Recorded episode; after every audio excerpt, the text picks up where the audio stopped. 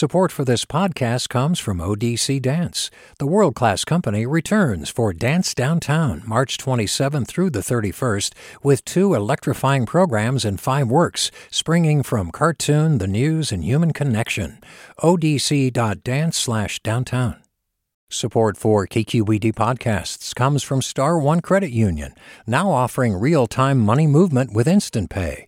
Make transfers and payments instantly between financial institutions, online or through Star One's mobile app. Star One Credit Union, in your best interest. From KQED. This is the California Report. Good morning. I'm Lily Jamali. Welcome to day two of sheltering in place if you're a fellow Bay Area resident. And as of midnight, it's not just us. Add Sacramento, Sonoma, and Mendocino to the growing list of counties trying to prevent the spread of coronavirus by shutting down. And parents, students, and teachers are bracing themselves for this. You might want to be sitting down. California's public schools could be out of session for the rest of the school year. Governor Gavin Newsom got real about this at a news conference yesterday. I would plan and assume that it's unlikely uh, that many of these schools, uh, few if any, uh, will open uh, before the summer break. Newsom says nearly 99% of California schools have closed. That's more than 6 million kids. For many of us trying to escape cabin fever, a trip to the grocery store was about as exciting as yesterday's St. Patrick's Day got this year. We've been assured that all those empty shelves are soon to be restocked, but there might be some trouble coming to a produce aisle near you. Many of the migrant field workers who pick, process, and pack so much of our food are about to experience how coronavirus is upending this very important corner of our state's economy. The California Report's Alex Hall is on the line in Fresno. Good morning, Alex. Good morning, Lily. So, Alex, some big changes are about to kick in that would cut the number of foreign guest workers who come here seasonally to work on U.S. farms. These are H 2A visas. What exactly is set to change? So, starting today, the U.S. Embassy in Mexico City and consulates around Mexico are stopping routine visa services in response to the coronavirus outbreak. That means no new H 2A applications. Only returning H 2A workers will be allowed back into the U.S. The USDA says it's working with the State Department to try to minimize disruption to H2A applications. But the fact is, this program has been growing every year. And California, and really the entire U.S., has, over recent years, become increasingly dependent on this program to keep farms running. It sounds like a real problem if you are a farmer in the Central Valley. How is the community there reacting to this?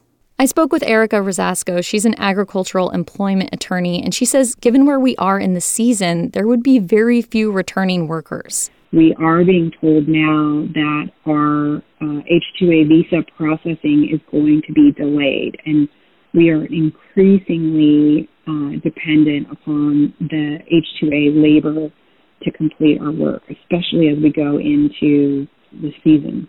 Right now, fortunately, is a slow time for most of agriculture in the state, but that's going to ramp up soon, probably around the first or second week of April.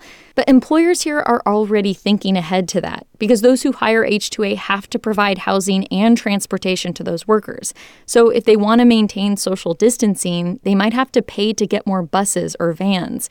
And if a farm labor contractor has to bear those costs, that in theory gets passed down to the grower and then to you and I at the grocery store.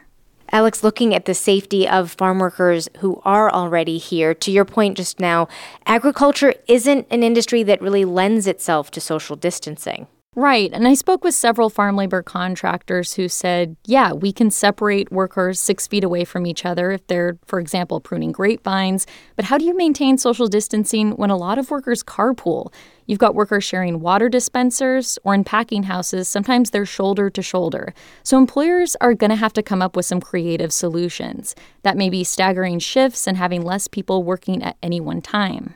And Alex, are those workers getting the information that they need to keep themselves safe? Well, they're trying to. What I'm hearing is that employers are really working to figure out what they should be doing now to keep workers safe moving forward. They're meeting with workers, coming up with plans to respond to this. In addition to that, you're seeing agencies like CalOSHA, the CDC, and also local health departments release guidelines for what workers should do to protect themselves at the workplace. CalOSHA tells me they've gotten some questions from employers in agriculture specifically about how to comply with this situation, and they're considering coming up with guidance specifically for agriculture. All right, the California Report's Alex Hall in Fresno for us. Alex, thanks. Thank you.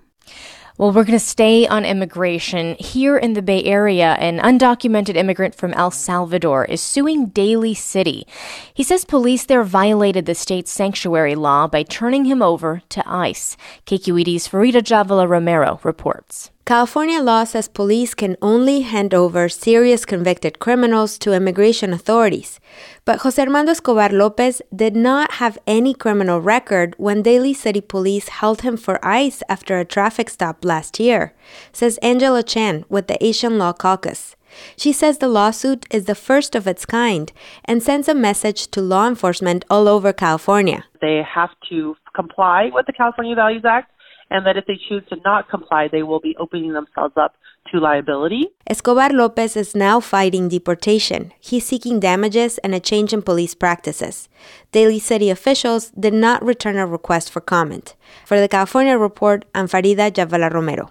This week, we've been trying to find the bright side to all of this, and for parents trying to keep their kids entertained indoors, celebrities and authors are taking to social media to share videos of themselves reading children's books. Here's Josh Gad, aka Olaf in Frozen, reading The Giving Tree on Twitter. Come, boy. Come, sit down and rest. And the boy did.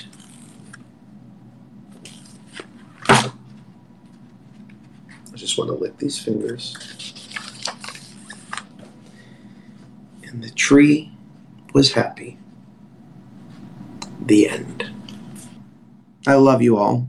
I know it's a tricky, difficult time, but you're all doing amazing. And everybody, be healthy, be safe. I couldn't have said it better.